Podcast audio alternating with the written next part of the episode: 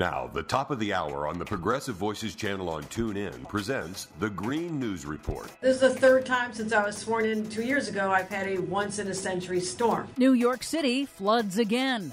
From Minneapolis to Mexico, bizarre extreme heat waves set new September records. Plus, all it takes is one big event in a high concentrated area, and you will see uh, financial collapse. Home insurance bubble could burst as climate disasters strain insurance markets. Oh, great.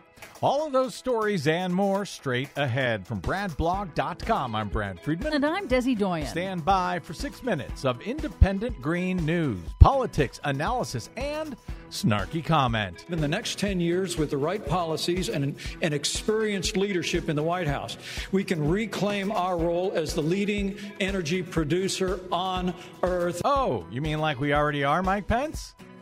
Thanks, Joe Biden. This is your Green News Report.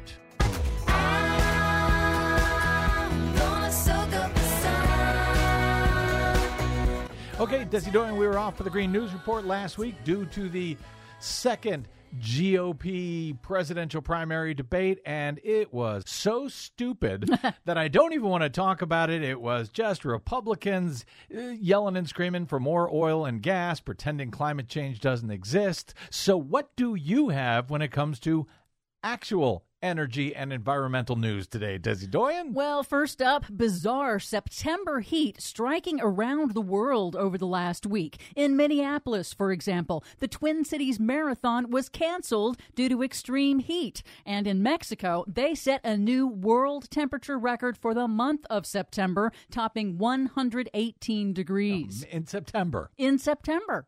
In New York, Governor Kathy Hochul declared a state of emergency after torrential rain rains on Friday unleashed flash floods and widespread disruption across the entire New York City region. As we've seen multiple times this year, the surprise storm dumped two months worth of rain in hours, overwhelming the city's infrastructure, flooding sewers, streets, the subway system, a terminal at LaGuardia Airport. JFK Airport set a new all time high rainfall record. Central Park has now broken its hourly rainfall record three times in two two years, which Governor Hochul blamed on the climate crisis. We know this is a result of climate change. This is unfortunately what we have to expect as the new normal. It makes us be more prepared than ever before, and it requires us to focus on resiliency, to head off the horrific impacts that could be there if we're not ready for the next storm. Yeah, good luck with that. The newest disaster in New York underscores how our 20th century infrastructure was not built for 21st century climate impact. A new report by nonprofit data firm First Street Foundation warns that across the nation, storm drains and other flood infrastructure are at growing risk of failure because they're not designed for intensifying climate impacts. In a second study, First Street also warns that about one quarter of all U.S. residents residential real estate is overvalued. Who's doing those assessments? Donald Trump? It's due to artificially low home insurance costs. The insurance premiums don't reflect the actual risk of damages for properties at high risk of flooding, wildfires, and hurricanes. That has pushed major insurers to stop renewing policies in some states, in turn, eroding property values. Quote, the changing climate is directly impacting the larger economy through shifts in the insurance market and home devaluation.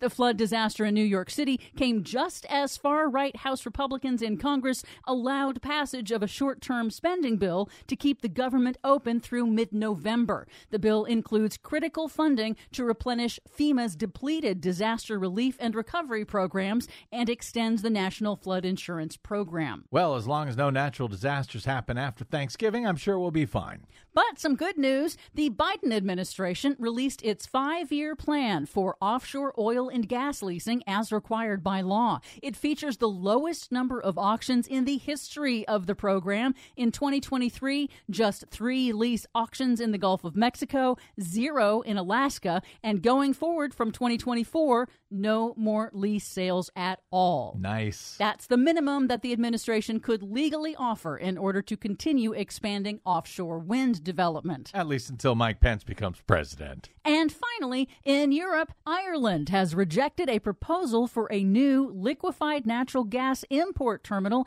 and an adjacent gas fired power plant. And Norway has nearly completed the transition to plug in battery electric vehicles in 2023. According to the Global Carbon Project, nearly 90% of new car registrations are battery electric, about 10% are hybrids, and less than 4% of new cars were conventional gasoline vehicles. What a disaster. For much more on all of these stories and the ones we couldn't get to today, check out our website at greennews.bradblog.com. Find, follow, and share us planet wide on the Facebooks, Mastodons, and sites still known as Twitter at Green News Report. I'm Brad Friedman. And I'm Desi Doyen. And this has been your Green News Report. Please help Progressive Voices support the Green News Report by stopping by bradblog.com slash donate.